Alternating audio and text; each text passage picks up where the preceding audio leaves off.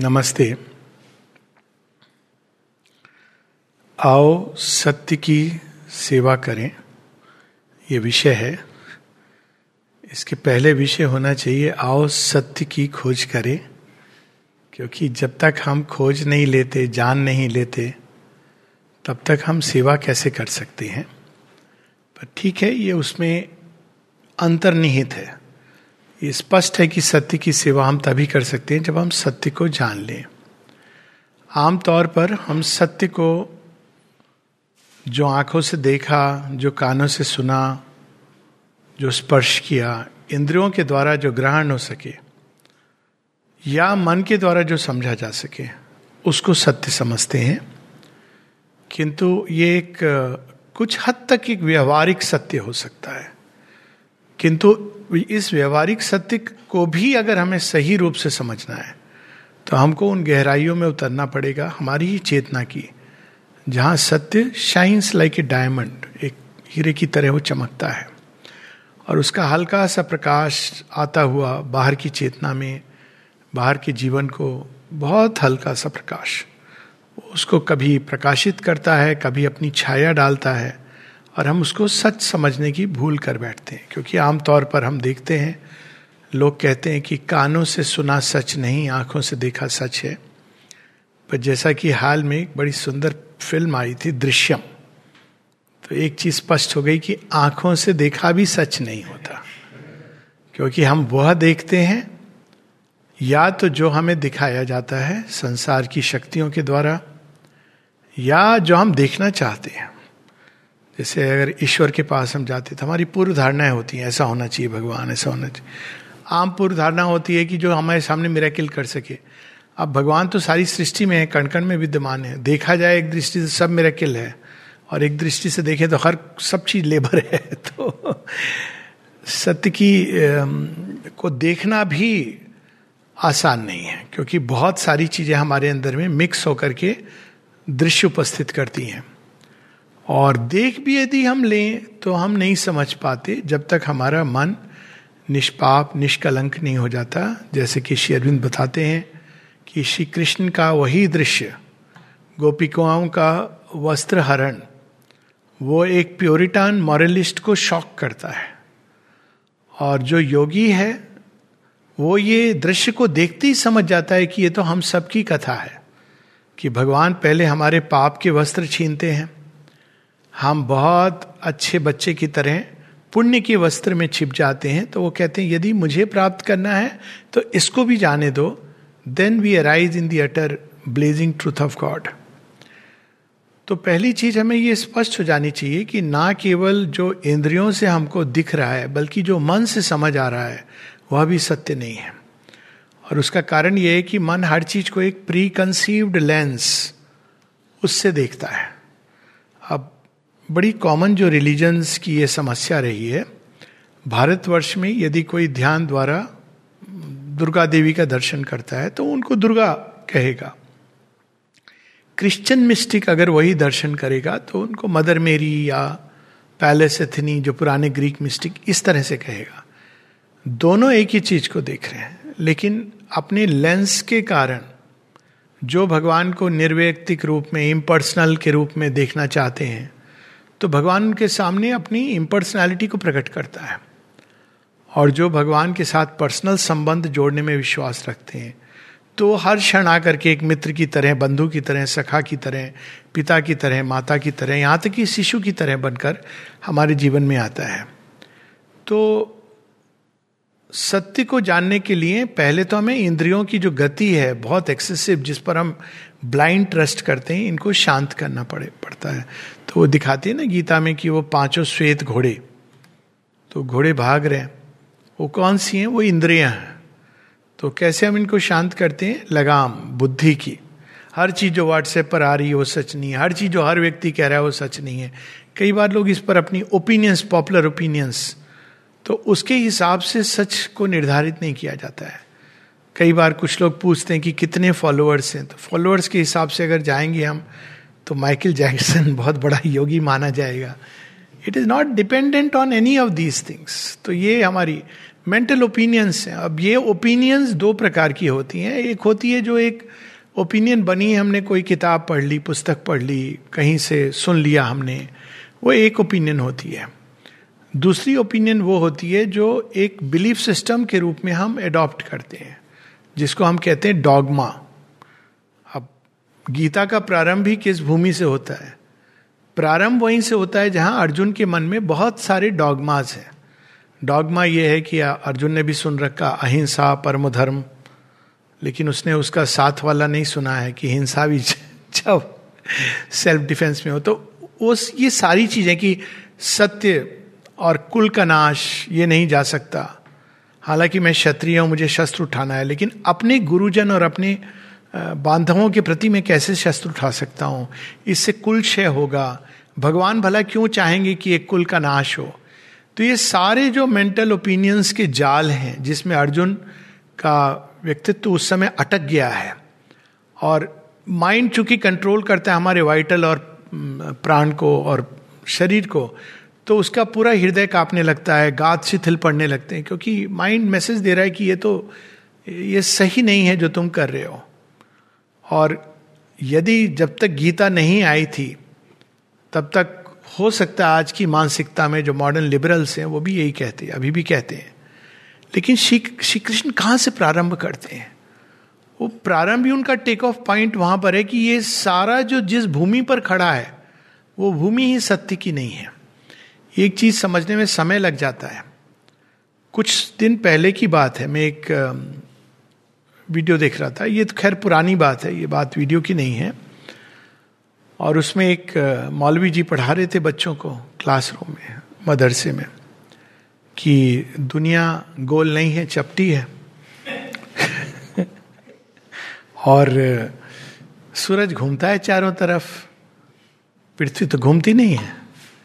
तो किसी बच्चे ने पूछ लिया कि विज्ञान में तो ये कहा गया है, तो कहते हैं विज्ञान को कुछ नहीं पता है, हमारे अल्लाह ताला ने जो कहा है वही सच है.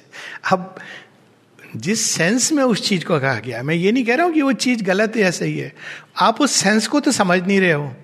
पृथ्वी केंद्र है एक ऐसी घटना का जो कहीं और घटित नहीं होती है, उस सेंस में सेंटर है. पर आप उससे अगर लॉजिकल कंक्लूजन लगाते हो कि जो हमारी पहली चीज जो मिस्टिक ट्रूथ योग और पहली चीज जो विज्ञान, दोनों हमको ये सिखाते हैं कि अपीयरेंसेस आर डिसेप्टिव, क्योंकि अन्वेषण करके पता चलता है कि पृथ्वी चपटी नहीं है, गोल है. इस पर बड़ी रिसर्चेज हुई हैं, अभी भी ऐसे लोग हैं बाय द वे जो मानते पृथ्वी चपटी है. केवल ये मौलवी जी की बात नहीं है, आप अमेरिका चले जाइए तो वहाँ भी ऐसे लोग हैं जो मानते हैं. आप गूगल सर्च करेंगे और लोग ऐसी रिसर्च कर रहे हैं, और रिसर्च क्या कर रहे हैं कि वो शिप में जा रहे हैं तो कहते नहीं हम तो सीधा चलते चले जाते हैं, इस तरह की तो कहते हैं मूर्खतापूर्ण बातें. फिर ऐसे लोग हैं अमेरिका में हैं ये दूसरे साइड ऑफ ग्लोब, जो ये मानते हैं कि इवोल्यूशन नहीं होता है, भगवान ने एक साथ सारे जीव 6 दिन बना दिए, मंडे टू सैटरडे, संडे को उन्होंने हॉलीडे ली. अब इसमें भी एक सत्य छिपा है कि प्रोटोटाइप पूरे इवोल्यूशनरी स्टेयरकेस बना दी गई है. वो प्रोटोटाइप है, जैसे एक व्यक्ति अपने मन के अंदर एक चित्र बना लेता है, लेकिन धीरे धीरे करके उसको प्रकट करता है एक प्रॉपर पेंटिंग के रूप में. लेकिन मन में उसने एक चित्र बना दिया है कि मेरे मेरे उसमें एक गार्डन रहेगा, वृक्ष रहेंगे, कोयल रहेगी, उसने नदी रहेगी, एक चित्र बन गया है मन में. तो उस सेंस में इट इज ट्रू कि ये सारे जीव एक स्वप्न अवस्था में इनको भगवान ने अपने अंदर प्रकट किया था, मैनिफेस्ट किया था. प्रकट हम सोचते हैं प्रकट मतलब बाहर का प्रकट, मैनिफेस्ट किया है. अब वो मैनिफेस्टेशन जब धरती पर होगा तो समय लगेगा. तो क्रिएशनिज्म और इवोल्यूशन एक दूसरे के विरोधी नहीं है, लेकिन मानते हैं लोग. जब वो मानने लगते हैं तो वो फिर सत्य को नहीं खोज पाते. क्यों? क्योंकि अब मान्यताओं का टकराव होता है. कोई चीज जो हमारी मान्यता से भिन्न है तो उसे हम नहीं मानेंगे, सीधा चैप्टर क्लोज हो जाता है. इसलिए आप देखेंगे जो सच में ग्रेटेस्ट ऑफ मिस्टिक्स रहे हैं उन्होंने कभी सत्य को डिफाइन नहीं किया है. जब बुद्ध से पूछा जाता था कि क्या यह सच है कि भगवान है, तो बुद्ध ने कहा तुम क्या मानते हो? कहते मैं तो मानता हूं. तो बुद्ध ने कहा अच्छी बात है, सच है ये. तो फिर दूसरा आया कहता है कि क्या यह सच है कि भगवान नहीं है? तुम क्या मानते हो, मैं तो नहीं मानता हूं, चलो तुम उस पर प्रोसीड करो। वास्तव में वो क्या कह रहे थे? तो तीसरा व्यक्ति, चूंकि ये कथा चल रही है, तीसरे ने कहा कि बुद्ध जी आपने एक को कहा है एक को कहा नहीं है, तो आपको ऐसा नहीं लगता कि दोनों कंफ्यूज हो जाएंगे? बुद्ध ने कहा ये भी सच है ये भी सच है। अब वो क्या कह रहे थे? वही गीता की बात कह रहे थे कि जिस चीज में आपकी श्रद्धा होती मैं उसको दृढ़ करता जाता हूं। क्यों? उस मार्ग से जाके आप ढूंढोगे। कोई व्यक्ति ये मान के चलता है भगवान है, पहले वो भगवान का ये रूप है वो रूप है, इस तरह चलता है, वो भगवान स्वयं तोड़ते हैं, जब उसका समय आता है तो उसको तोड़ देते हैं और आगे का सत्य निकालते हैं। फिर वो चलता है उसके अनुसार। अगर उसकी खोज सच्ची है, लगन सच्ची है, वो केवल एक सत्य की खोज का बहाना लेकर अपने कामनाओं की पूर्ति का साधन नहीं बना रहा है, तो भगवान उसको तोड़ेंगे और एक नया रूप सामने, फेजेस आएंगे जब उसको इससे गुजरेगा, and he will show. That is how सत्य का दर्शन। सीधा सौरमंडल में नहीं पहुंच जाते हैं। कई बार मैं लोगों को ये बात आज ही किसी को कह रहा था कि लोग समझते रूपांतरण ऐसे इतना सरल है, तो मैंने एक उदाहरण दिया कि जैसे व्हाट्सएप पर आप वीडियो कॉल किसी से करते हैं तो ऐसा लगता है कि वो व्यक्ति बस एक टच अवे है, लेकिन आपके और उसके बीच में आकाश मार्ग की दूरी है। तो शेरविंद जब मनुष्य बनकर आते हैं भगवान शेरविंद के रूप में, तो लगता है अरे वो तो बस यहां आ गए, हमको बस next step and all sky and God. लेकिन 1000 वर्षों की दूरी से they have come from the future, ताकि फ्यूचर हमारे पास आ सके, और पूरा मार्ग उन्होंने खोला। तो सत्य की खोज के लिए पहली चीज जो आवश्यक है वो है बहुत धीर, परसिवरेंस। बहुत परसिवरेंस चाहिए। इसीलिए उपनिषदों में एक बड़ी सुंदर, एक सिंगल वर्ड में एक वर्ल्ड ऑफ क्वालिटीज को डिस्क्राइब कर देना, I have not encountered a word like that. तमात्मस्थम येनु पश्यन्ति धीरा। तुम धीर हो तो आत्मा को देखोगे, सेल्फ को देखोगे। यदि तुम अधीर हो, रेस्टलेस हो, रेस्टलेस कौन होता है?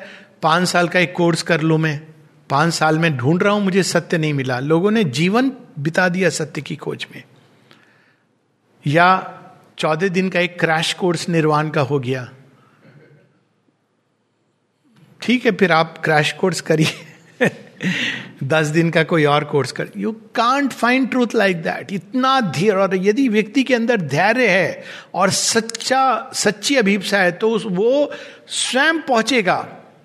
इवन अगर वो बाहर से अनएडेड लग रहा हो, वो पहुंचेगा, क्योंकि उसके अंदर वो खोज है, और खोज है तो वो खोज ही इसका इंडिकेशन है कि he who chooses the infinite has been chosen by the infinite, कि उसको ऑलरेडी सत्य अपनी ओर खींच रहा है, इसलिए वो खोज रहा है, तो अल्टीमेटली पहुंचेगा। खोज होनी चाहिए। माता जी से जब किसी ने पूछा कि माँ आपने लिखा है क्लिंग टू ट्रूथ, तो माँ कहती है मैं क्या करूं, भूल हो गई मुझसे क्योंकि अब हर व्यक्ति इसमें अपना अर्थ डाल रहा है माँ कहती है मुझे बताना पड़ा कि सत्य कोई डॉगमा नहीं है, इसको आप डिफाइन नहीं कर सकते। परब्रह्म के बारे में क्या डेफिनेशन है? कोई नेति कहता है, कोई इति कहता है, दोनों ही कंप्लीटनेस में नहीं पकड़ पाते, क्योंकि वो एक साथ दोनों है और उसके परे है। तो माँ कहती हैं कि यू कैनॉट डिफाइन ट्रूथ। लेकिन यदि कोई व्यक्ति सत्य के अनुसार जीना चाहता है तो वो निश्चित रूप से अपने आप को उसके जीवन में प्रकट करेगा। अब सत्य जो प्रकट करता है अपने आप को जीवन में, उसी को धर्म कहते हैं, व्यक्ति के जीवन में या समूह के जीवन में, और वो डॉगमा नहीं है। तो पहली चीज जो माँ स्पष्ट कर देती है, just like Buddha and the greatest of mystics, जो लोग डिफाइन, कई बार लोग कहते हैं एंड में क्या होता है श्री अरविंद के योग में, तो वो जानते थे कि अगर मैं बता दूंगा तो माइंड प्ले करेगा, अच्छा ऐसा होगा, वो ज्योतिर्मय दे, तो रोज साबुन घिस घिस के 2 महीने बाद कहेगा कि मेरी देह कुछ चमक रही है ना, हो रहा है रूपांतरण, या घुटनों का पेन होगा तो कॉमन सेंस त्याग देगा कि वजन बढ़ रहा है तेरा, उम्र हो रही है, कहेगा ये सबकॉन्शियंट है, इस कारण मेरा घुटनों का दर्द हो रहा है। क्योंकि वो अब उसने, इसको भी हम डॉगमा बना लेते हैं ना, सिस्टम्स। देखिए माइंड की ये प्रॉब्लम है कि उसने रियलाइज नहीं किया होता है, सिस्टम्स बना लेता है, हर चीज को पढ़ के वो इमीडिएटली माइंड के अंदर डॉकेट हो जाते हैं। और इसीलिए माता जी कहती हैं एक जगह कि तुम लोगों को बहुत सरलता से ये दे दिया गया है ये ज्ञान, लेकिन तुम जानते हो कि पहले इस ज्ञान को प्राप्त करने के लिए अधिकार भेद होता था। हर किसी को सत्य का ज्ञान पाने का अधिकार तक नहीं होता था, क्योंकि उसके लिए जो शुचिता चाहिए, जो उसके लिए पवित्रता चाहिए, जो उसके लिए अभीप्सा चाहिए, आपको तैयार होना है हर क्षण अपने आप को रिक्रिएट करने के लिए। आपने एक मेंटल कंसेप्ट बनाया, सच ये है। लोग पूछते हैं, अभी भी कुछ समय पहले ये प्रश्न आ रहे थे, प्रश्नों की एक कहते हैं ना सीजन होता है।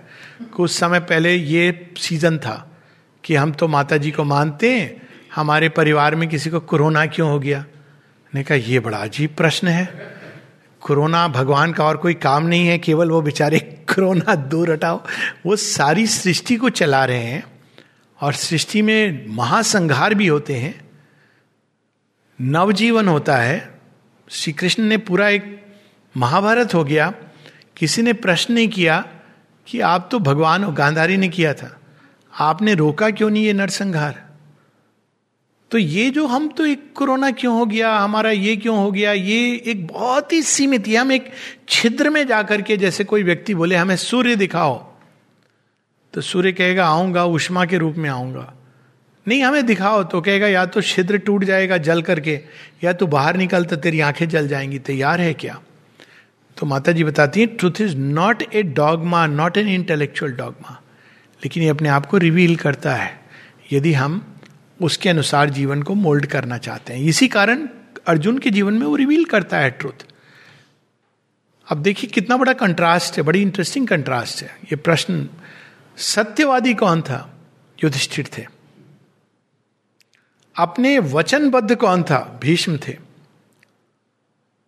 और आप उस समय के देखें, एक से एक योद्धा। गीता किसको दी गई? अर्जुन को। ये दोनों अपने अपने आइडिया ऑफ ट्रूथ में बैठे थे, कंफर्ट जोन में। युधिष्ठिर के लिए मुख से बोला हुआ सच ही सच है, भीष्म के लिए जो मैंने प्रण कर लिया वही सच है।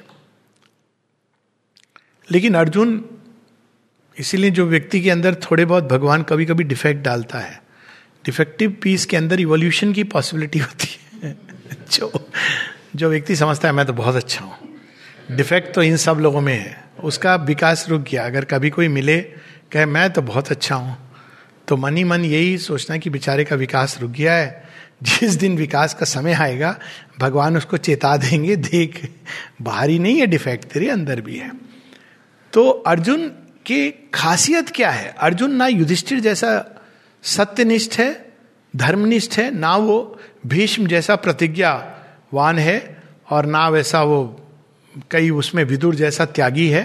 लेकिन उसके अंदर एक सेंस है कि भाई मुझे इतना मालूम है, इसके आगे मुझे और जानना है, और वो श्री कृष्ण आपसे जानना है। I don't know. सत्य की शुरुआत इससे होती है जो ऑरेकल ऑफ डेल्फी की कहानी है, सुकरात की, कि मैं नहीं जानता। जो वैज्ञानिक जानता है, उसने पुस्तकें पढ़ी हुई हैं खूब, वो सत्य को खोजने में अब असक्षम है। जो व्यक्ति ये समझ के चलता है मैंने एक धर्म ग्रंथ पढ़ लिया और उसमें मैं सत्य को जान गया, कोई भी धर्म ग्रंथ, यहां तक कि द गीता, श्री अरविंद की वाणी, अगर आप सोच रहे हैं कि धर्म ग्रंथ पढ़ के सत्य को जान लिया तो खोज समाप्त हो गई। श्री अरविंद स्मरण कराते हैं कि we are not sadhaka of a book but a sadhaka of the infinite. Gita की इस बात की पुष्टि करते हैं, शब्द ब्रह्म अतिवर्तते। वर्ड्स में नहीं पकड़ा जाता है। क्यों नहीं पकड़ा जाता है? क्योंकि वो हर क्षण अपने आप को न्यू क्रिएट कर रहा है। अगर आपसे कोई पूछे कि अच्छा सच बताओ, पूरे वैज्ञानिक इंस्ट्रूमेंट मेजर करके, कि इस क्षण कितने तारे हैं ब्रह्मांड में, तो जब तक आप कैलकुलेट करके बताओगे तब तक परिस्थिति इतनी भयानक रूप से बदल गई है कि you will be way off the mark. Millions of stars समाप्त हो गए और मिलियंस ने जन्म ले लिया। अच्छा स्टार्स तो बहुत बड़ी बात है, एटम्स के लेवल पे आ जाओ। कोई पूछेगा कि अच्छा ये बताओ ये इलेक्ट्रॉन वेव है कि पार्टिकल है? बस खेल शुरू हो गया। आपने जब तक चुनाव किया एटम ने अपना रूप बदल दिया, क्योंकि सत्य एक स्टैटिक चीज नहीं है, वो डायनामिक है। धर्म का मतलब ही वहीं से आता है। वो हर क्षण अपने आप को अनंत रूप से, वो केवल एक, हम लोग सोचते हैं सच मतलब एक पॉइंट, और ये हमारी माइंड की सीमा है, लेकिन वो जो पॉइंट है वो इनफाइनाइट है और उसके अंदर इन्फिनिट प्लास्टिसिटी है। वो केवल, माता जी से किसी ने पूछा कि आपने आज ये कहा था, डिसीशन की बात कर रहा हूं वैसे नहीं, तो किसी ने डिसीशन पूछा, नेक्स्ट डे माँ ने उसको बदल दिया अपने ही निर्णय को। तो कहा आप अपने ही निर्णय को आपने कैसे बदल दिया? कहा because that is how truth operates. Truth ऐसे नहीं होता है कि फिक्स होकर के एक ओपिनियन नहीं है। ओपिनियंस आदमी होल्ड करते हैं, कभी कभी पूरे जीवन होल्ड करते हैं। डॉगमा को तो मरने तक डॉगमा होल्ड करते हैं, लेकिन सत्य, कबीरदास जी को आप देखो सत्य की खोज में, वो क्या कहते हैं कि मुझे काशी में नहीं मरना। कहाँ मरना है मुझे? मगहा में। क्यों मगहा में मरना है? वहां कहते हैं मरने से नरक जाते हैं, वहां जाके। This is historical story. He said I want to die there. अब आपको लगे कि ये हिस्टोरिकल अगर स्टोरी है तो चंपकलाल जी का जीवन देखिए। कहा जाता है पौंडिचेरी के बारे में, ये तो सर्वविदित है कि आप जब यहाँ शरीर छोड़ते हैं तो एक अलग चेतना, माता जी ने आपके लिए एक स्पेशल इंतजाम किया हुआ है, and you go through that. Champaklal ji free being है। चंपकलाल जी जाते हैं गुजरात में, वहाँ शरीर छोड़ते हैं, तो क्या भगवान नहीं आएंगे? तो सच को हमको कभी एक डॉगमा के रूप में नहीं बनाना चाहिए और उसको खोजते जाना है। जैसे हम उसको फिक्स करते हैं, डॉगमा कैसे बनते हैं? कोई एक व्यक्ति इस तरह से पूजा करता है, हाथ जोड़ के पूजा करता है, कोई हाथ ऊपर उठा के करता है, कोई घुटने टेक के करता है, कोई खड़े होके ऐसे ऐसे भी पूजा करते हैं। स्वामी विवेकानंद की सारे चित्र इस प्रकार से हैं। तो क्या वो पूजा नहीं कर रहे? वो ऐसे हाथ पकड़ के हरिओम बोलेंगे तो ही पूजा होगी। ये आप, ये नहीं कि वो गलत है, वो अपनी जगह सही है, इनका ध्यान अपनी जगह सही है, दोनों सच है। हर किसी के लिए सत्य ने एक मार्ग बनाया है उसको ढूंढने के लिए। वो मार्ग अंदर से है, उसको आप एक फिक्स्ड कैटेगरी में नहीं डाल सकते कि हर किसी को ये मेडिटेशन की टेक्निक डालनी है। इसी तरह कल्ट और रिलीजन डेवलप करते हैं कि हर किसी को यही मोल्ड में डालना है। अब भगवान है, उनको आनंद आता है वैरायटी, तो वो तो वैरायटी में विश्वास करते हैं, नहीं तो उन्होंने ये संसार बनाया ही नहीं होता। अगर ईश्वर को सब एक रस चाहिए था तो संसार में केवल सफेद रंग होता, और उस वो भी पहाड़ होते सफेद लेकिन सब एक जैसे होते। जैसे बच्चे बनाते हैं ना चित्र, तो देखो सारे माउंटेन ऐसे ही होते हैं। आप जब बड़े होते तो आपको ये आइडिया होता है माउंटेन ऐसे हैं, जब आप देखते हो फ्लैट माउंटेन है तो कहते हो अच्छे ऐसे भी माउंटेन होते हैं, बिकॉज वो एक हमारी कंसेप्शन होती है। लेकिन भगवान हर चीज में सत्य है। दूसरी चीज जो सत्य के बारे में, या तीसरी चीज जो इंपॉर्टेंट है हमें समझनी, कि केवल मेंटल डॉगमा में नहीं, सत्य को हम अपनी प्रेफरेंसेस, डिजायर्स के हिसाब से नहीं आंक सकते। कई लोगों के अंदर यह होता है कि अगर हमारी कामना पूरी हो गई तो यहाँ भगवान है। अब सोचिए, कृष्ण जी को तो इस स्टैंडर्ड अप से अगर जज करते तो सभी ने डिक्लेयर कर दिया होता। सच पूछा जाए तो किसी की भी कामना पूरी नहीं हुई, इंक्लूडिंग पांडव।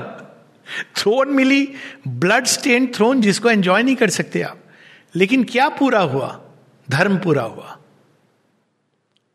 द्रौपदी के 5 बच्चे चले गए। तो सत्य को हमारा वाइटल भी नहीं जान सकता, वो प्राण के। श्री अरविंद बताते हैं 3 प्रकार से लोग जो भक्ति होती है उसके बारे में बताते हैं। एक होती मेंटल भक्ति। मेंटल भक्ति क्या करती है? वो भगवान को अपने मानसिक मेजर, रूल के अनुसार वो प्रूफ चाहती है। अब उसने प्रूफ किया है, उसने एक रूल बना लिया है, उस रूल के अनुसार वो भगवान को फिट कर रही है उस कैटेगरी में। और भगवान को तो बड़ा मजा आता है कोई कैटेगरी में फिट नहीं होने के लिए। पुराना उनका खेल है, उनको तो बहुत मजा आता है। तो बांधेगा, बांध, तो कितनी बड़ी रस्सी लाएगा, बांध, और वो सब कुछ हटा देते हैं। तो ये जो पहली चीज जो हम लोग इस चीज को समझते हैं कि सत्य को आप किसी कैटेगरी, क्राइटेरिया में नहीं बांध सकते, लेकिन उसको जान सकते हैं। ये मतलब नहीं कि आप हम जान नहीं सकते। उसी प्रकार से जब हम प्रेफरेंसेस, डिजायर्स की तुला पर, कि भगवान जहाँ सब कामनाएं पूरी हो गई, मन्नत पूरी हो गई, वहाँ भगवान है। श्री अरविंद बताते हैं कि कई बार ये एक बड़े भयानक ऐसी जगह ले जा सकता है व्यक्ति को जहाँ कामनाएं पूरी करने वाला कोई पिशाच या असुर बैठा हो और हम उसको मान लेंगे कि ये ट्रूथ है. शेरविंद कहते हैं डैजिल्ड बाय मिरेकल्स. तो पहली प्रैक्टिस जो बताते हैं सत्य को जानने के लिए कि शांत करो अपने आप को. जब तक मन शांत नहीं है, प्राण शांत नहीं है, उद्विग्न है, धीर नहीं है व्यक्ति खोजने की, तब तक सत्य कैसे. इस भूमि पर सत्य है ही नहीं. इस भूमि से तो यही दिखता है कि सूरज घूम रहा है. तो जब हम अस्थिर भूमि पर खड़े होते हैं तो सत्य देखते भी हैं तो उसको जैसे ब्रोकन, जैसे समुद्र के अंदर है, सबके अंदर, हमारे अंदर भी है, लेकिन अस्थिर भूमि पर खड़े होकर नहीं दिखेगा. तो पहली चीज ये करनी होती. इसीलिए जब माँ से किसी ने पूछा how to know the divine will, माँ क्या बताती हैं? पहले अपने प्रेफरेंसेस और ओपिनियंस, इनसे बाहर निकलो. उसके बाद अगर तुम में सच्ची चाह है और तुम अपने भीतर जाओगे तो तुम देखोगे कि वहाँ पे कोई चीज हल्की सी एक इंडिकेशन दे रही है. ये एक बड़ी इंपॉर्टेंट चीज है कि सत्य अपने आप को लाउडली अनाउंस नहीं करता है. पूरे आप गीता की setting again so beautiful, because हम देखते हैं एक तरफ सत्य और धर्म चैरियट पर विद्यमान है. तो गीता की सेटिंग में क्या अर्जुन, ये दुर्योधन कैसे स्टार्ट करता है, देखो मेरी सेना, देखो वो सेना कुछ भी नहीं है, शून्य है, हमारे पास ये है वो है, कौन हमसे जीत सकता है. This is called loud. जहां भी आप देखें 100 times 3, स्टेप बैक 1000 times. क्या सूर्य रोज अनाउंस करता है मैं निकल रहा हूं? माता जी से किसी ने पूछा था, माने का my child the sun does not announce itself, it does not seek recognition. Even if not a single person recognises, still the work will be done.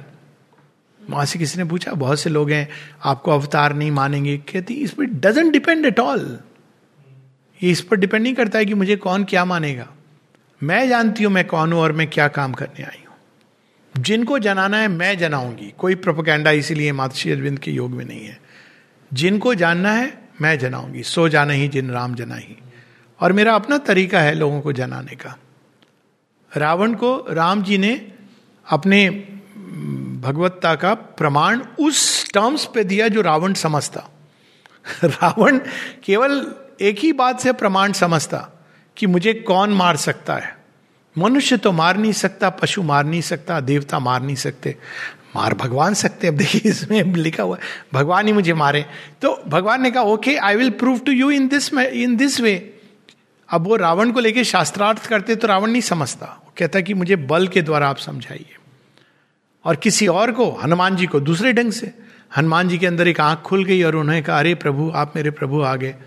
तो ये हर एक का अपना मार्ग है सत्य को ढूंढने का और उसको उस मार्ग पे चलना चाहिए. ये बाहर की चीजें एक व्यक्ति के लिए एक समय उपयुक्त होती हैं पर उसका एक यूनिवर्सल डॉगमा नहीं बनाना चाहिए क्योंकि तब सत्य समाप्त हो जाता है. जितने भी रिलीजन्स हैं, शेरविंद कहते हैं truth has receded into the secrecy of its silence, living just a pompous farce. This is what has happened to religions. वो स्टार्ट ऐसे होती है, I do not believe in propaganda except for politics and patent medicine. But for a serious work like mine, it is a poison. क्यों poison है? अरे हम आपकी बात कर रहे हैं, लोग क्या करेंगे? खूब उसके बाद ढोल तमाशा, शो शुरू हो जाएगा. प्ले ऑफ लाइट साउंड हो रहा है ऑलरेडी, ट्राई कर रहे हैं हम लोग. From which the truth recedes into the secrecy of its silence. भगवान ये सब नहीं चाहते हैं. वो तो चाहते हैं तुम्हारे अंदर सिंसेरिटी कैसी है, फेथ कैसा है, डिवोशन कैसा है. तो यदि हमको सत्य को खोजना है तो सत्य में निष्ठा होनी चाहिए. इसलिए माता जी जो वर्ड यूज करती है सिंसेरिटी. हर क्षण में चुनाव दिया जाता है कि आपको ट्रुथ चाहिए या फॉल्सहुड. फॉल्सहुड कन्वीनियंट होता है, प्रॉब्लम ये है झूठ बोल देना बड़ा आसान होता है. हम अरे छोड़ो क्यों कॉम्प्लिकेशन क्यों करो, झूठ बोल दो, आसान होता है. सत्य पर रहना बहुत कठिन होता है. लेकिन अगेन यहाँ पर माता जी से किसी ने पूछा था कि माँ सत्य और मिथ्यात्व जो अपोज करता है थोड़ा सा समझाइए. माँ कहती है एक मिथ्यात्व है जो आमतौर पर हम समझते हैं, मुंह से आपने क्या बोल दिया, झूठ बोल दिया, ये बोल दिया. ये वास्तव में एक प्रकार की बैड हैबिट है, लाइंग. कभी कभी वो कंफर्ट के लिए लोग बोल देते हैं, वो एक बहुत है, नहीं बोलना चाहिए. Truth in speech, truth in feelings, will come to that just in a moment. लेकिन वो कहते हैं कि सबसे भयानक मिथ्यात्व है जो भगवान के विरोध में खड़ा होता है, हॉस्टिलिटी टू ट्रुथ, जो कुछ दिव्यता को रिप्रेजेंट करता है. अब ये मिथ्यात्व क्या है? जब हम बचपन में बच्चों को पढ़ाते हैं man is a social animal, ये मिथ्यात्व है. लेकिन ये मिथ्यात्व इतना भयानक क्यों है? क्योंकि ये सत्य का रूप धर के आ रहा है. कौन सा रूप है? हमें यह बताया जाता है कि हम तो पशु हैं, साइको एनालिसिस बता रही है. अब ये अंश सत्य है. सत्य की सब, असत्य की, मिथ्यात्व की सबसे बड़ी शक्ति क्या होती है? जब वो सत्य के ही किसी चीज को लेकर, अंश को लेकर प्रकट करता है, या उसको ट्विस्ट करके प्रकट करता है, उसको छिपा के प्रकट करता है. ओंकार लिखा हुआ है, आप उसके जो ऊपर वो मात्रा है उसको ऐसे पकड़ लीजिए और दिखाइए क्या है. Uh, it is lost its truth. तो सत्य के लिए पार्ट, कभी कभी पार्ट ग्लिम्स, पूरी सावित्री में इसका वर्णन है कि imitating truth is the greatest weapon of truth, of falsehood. आप देखते हैं ना, पॉडरक की कहानी है, वो कृष्ण जी जैसा दिख रहा है, बड़ा भयानक है. सुदामा की भी एक ऐसी स्टोरी है, कोई चीज जो दिख रही है, दिखाने की चेष्टा कर रही है सत्य की तरह. बी केयरफुल, उसका प्रमाण अंदर होता है. माता जी यहाँ तक कि even for Sherwin C wanted to be sure कि, तो उन्होंने एक सील ऑफ सोलोमन भेजी थी, वो तो स्वयं योग योगेश्वरी है, कि भाई देखते हैं कि really if he is living in truth he would know it. तब उन्होंने देखा नहीं था श्री अरविंद को, और श्री अरविंद ने जैसे ही उसका अर्थ बताया, शी वॉज वेरी क्लियर कि yes this is the place. फिर भी आने के बाद जब वो मिली, देन शी न्यू कि he is the one whom we spoke of yesterday. तब उन्होंने उनमें कृष्ण का दर्शन किया और रेस्ट इज हिस्ट्री. सो इस प्रकार से जो सत्य की ओर हम बढ़ते हैं, सिंसेरिटी, सत्यनिष्ठा, बहुत सारे ऐसे जीवन में चुनाव आएंगे. चूज करना होगा between the divine and all that opposes the divine. उस समय मन बहुत तरह की भ्रांतियों में ले जाएगा, बहुत तरह से जस्टिफाई करेगा. सबसे बड़ी चीज जो हमें सत्य की सेवा में रोकती है वो है justification. Constant tendency human mind के अंदर, जो भी वो कर रहा है. और जो लोग पढ़े लिखे ज्यादा नहीं है उनके जस्टिफिकेशन, उन कहते हैं ना ये झूठ बोलना भी नहीं आता है. बच्चे होते हैं ना, झूठ बोलना नहीं आता है. लेकिन जो लोग पढ़े लिखे होते हैं उनकी समस्या होती है कि उसको बड़े कॉम्प्लिकेटेड ढंग से जस्टिफाई करते हैं. कोई चीज एकदम सामने स्टेयर कर रही है लेकिन वो उसको नहीं देखेंगे ऐसे. इसका क्लासिक एग्जाम्पल है, जब कोई गए थे जिपमर, तो किसी ने पूछ लिया कि योगियों को तो गुस्सा नहीं आना चाहिए. हाँ, लेकिन आपको मालूम नहीं है जब सबकॉन्शियस पर ये फोर्स एक्ट करती है तो गुस्सा आता है. अब ये सच है, लेकिन आप जस्टिफाई कर रहे हो. आप कहो कि हाँ I get into it, and आपको उस पर कार्य करना है. इसीलिए जो सच को रियली सेवा करता है, तो कभी कोई उसको क्रिटिसाइज करे तो क्रोधित नहीं होता है. अगर एक क्षण को उसको कुछ होता भी है विक्षोभ, तो अगले क्षण वो संभाल करके देखता है कि इस ओपिनियन में कोई ट्रुथ है क्या, और उसको ले लेता है जो ट्रुथ को. अगर नहीं है तो कोई बात नहीं है, उसको डिस्कार्ड कर दो. लेकिन अगर उसमें कोई ट्रुथ है तो लुक एट इट. कई बार वो डिस्टॉर्टेड ट्रुथ होता है, लेकिन उसमें एक अंश, कोई इतना ग्रेन ऑफ ट्रुथ होता है, इवन टू टेक दैट.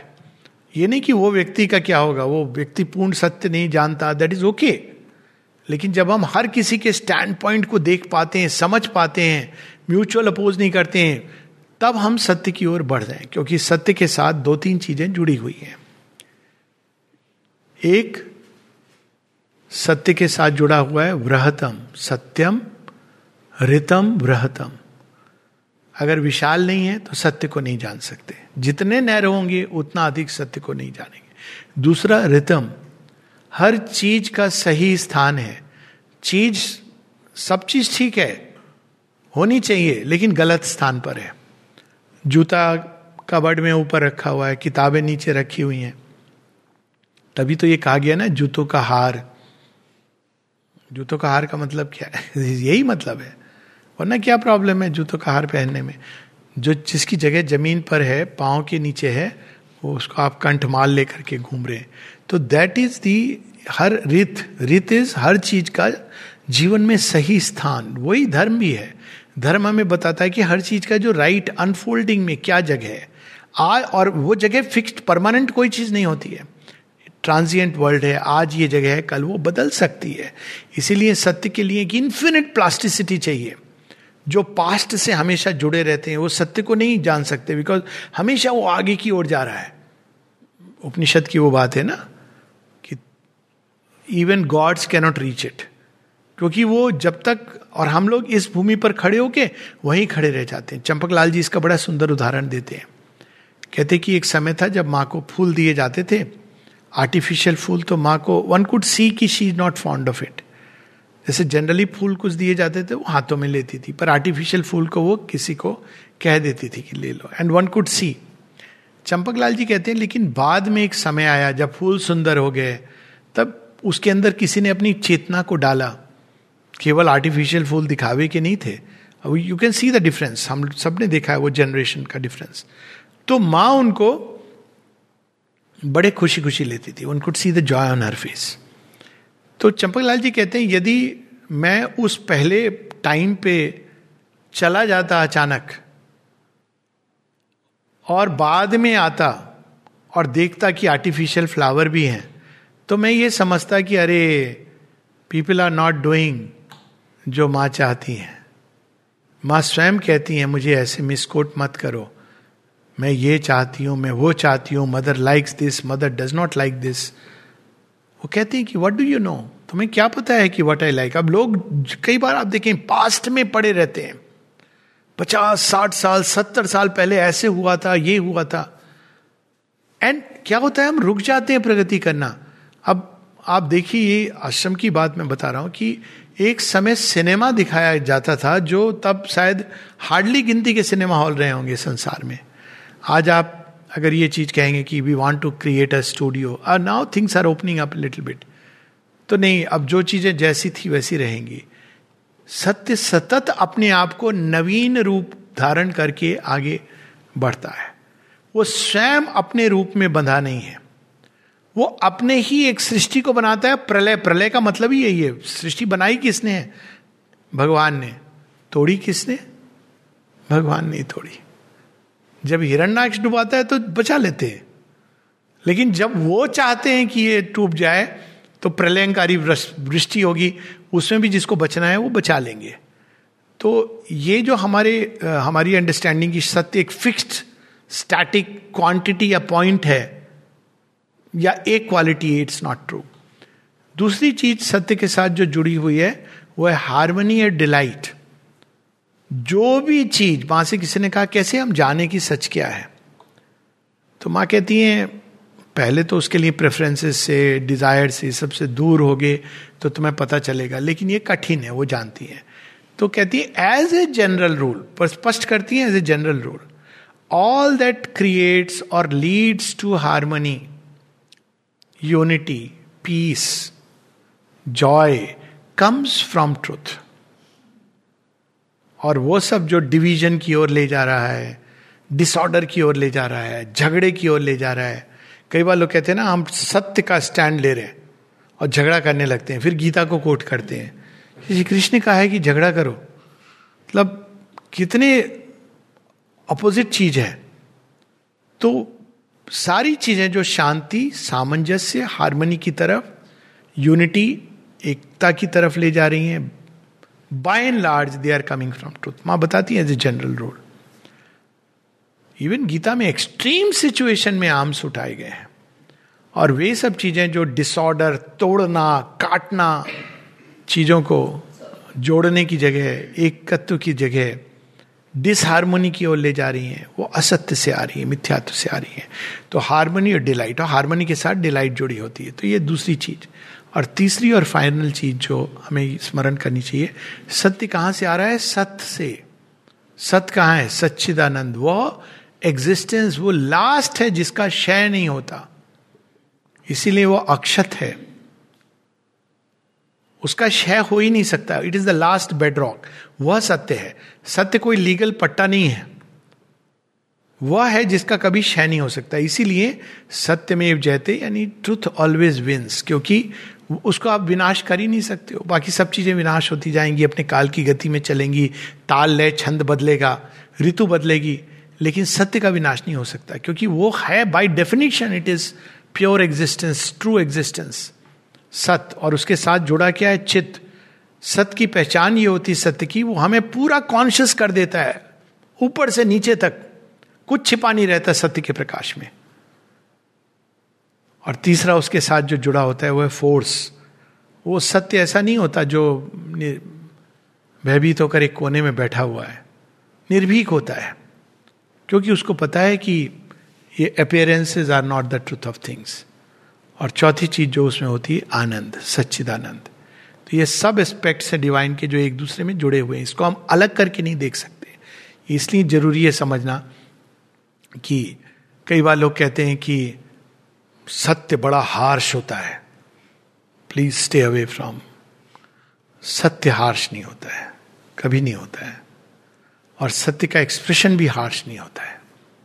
सत्य का एक्सप्रेशन भी बहुत सुंदर होता है.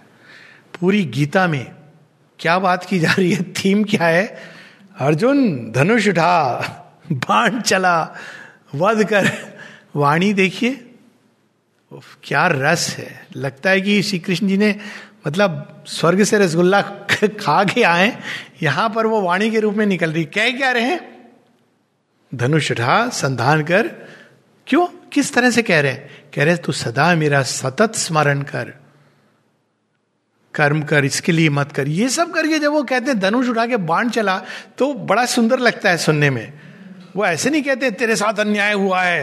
एक्टिविस्ट की तरह change.org एक एप्लीकेशन डाल दे अर्जुन, तेरे साथ जो राइट विंग के लोग हैं उन्होंने बड़ा अन्याय किया है, तू चल उठा, हम लोग मार्च करेंगे because revolution comes from the barrel of gun. ये सब मिथ्यात्व है.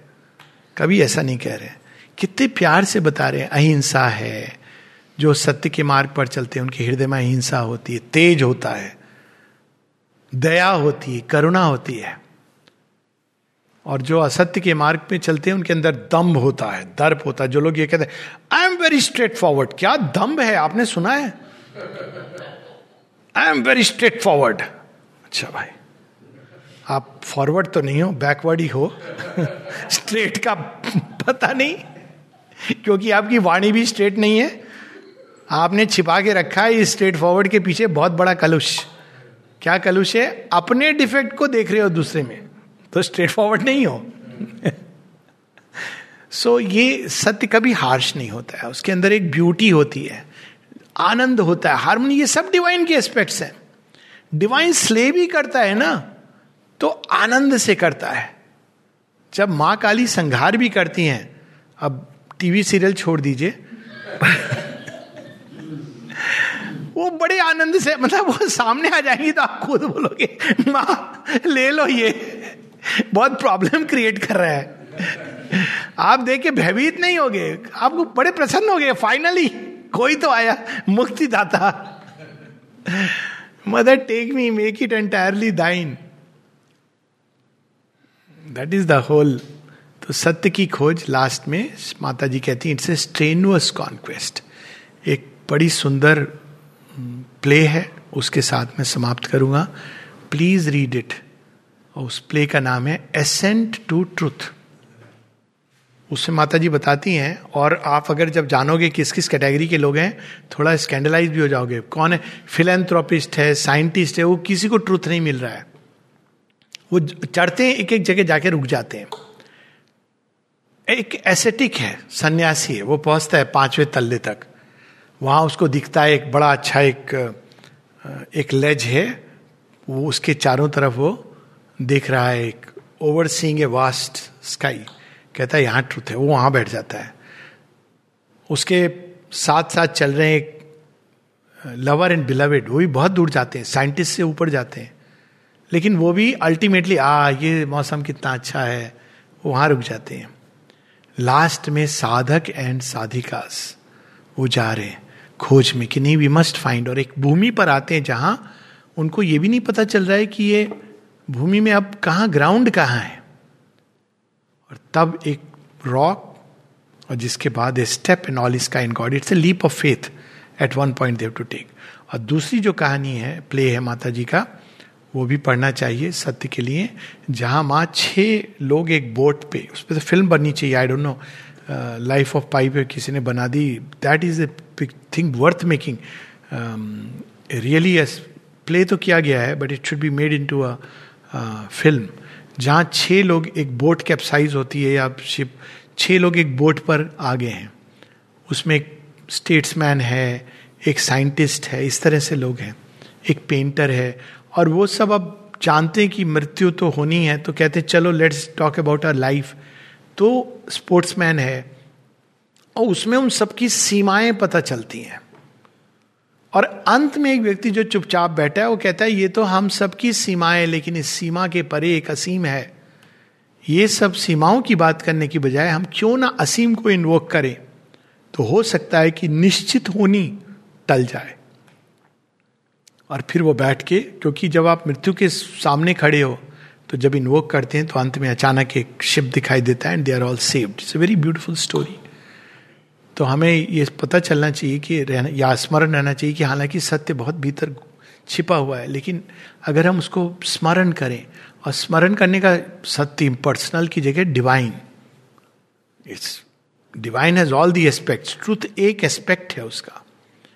तो अपने आप वही सत्य जो हमारे जीवन में एकदम गहराई में छिपा है, क्योंकि हम ये सारे मन प्राण शरीर के कोट्स ऑफ फॉल्सहुड के अंदर जी रहे हैं, लेकिन अगर कोई चीज़ हमारे अंदर अभिप्सा करती है तो वही जो भीतर छिपा है बाहर आ सकता है, और बाहर आके एक इंटरवेंशन हो सकती है और सब कुछ बदल सकता है. लेकिन श्रद्धा की जरूरत है. अगर हम मन प्राण और शरीर के, और ये आज के लिए सामयिक भी है, अगर हम वैज्ञानिक सत्य को ही सत्य समझेंगे या हमारी समझ को सत्य समझेंगे, कोरोना के वर्ल्ड की बात कर रहा हूँ, तो वो छिपा हुआ है, वेट कर रहा है. लेकिन यदि हम ये मान लेंगे कि इन सब के परे there is a greater truth, बात इसकी नहीं कि हम विश्वास करें कि नहीं करें, बात यह है कि जो लोग भी ये मानते हैं कि संसार के पीछे एक सत्ता है, एक विद्यमान ईश्वरीय रूप है, तो अगर हम उनको इंटरवेंशन के लिए पुकारें और प्रे करें तो निश्चित रूप से इंटरवेंशन होगा. But it requires a leap of faith. सबसे जरूरी चीज जो सत्य की खोज में चाहिए वो मान्यताएं नहीं, श्रद्धा. दोनों में एक मूलभूत अंतर है. मान्यताएं मन को बिलोंग करती है, श्रद्धा हृदय से उठती है. मान्यताओं में हम सत्य के लिए सब प्रीफिक्स कर देते हैं. सत्य है ऐसे ऐसे ऐसे स्टेप लेके जब प्रकट हो गए तो सत्य है. श्रद्धा कहती सत्य है, मैं नहीं जानता क्या है पर है, और मैं खोजूंगा और खोजता रहूंगा जब तक मुझे वो मिल नहीं जाता. और जब मिल जाएगा तो सत्य स्वयं बता देगा कि उसकी सेवा कैसे करनी है. नमस्ते.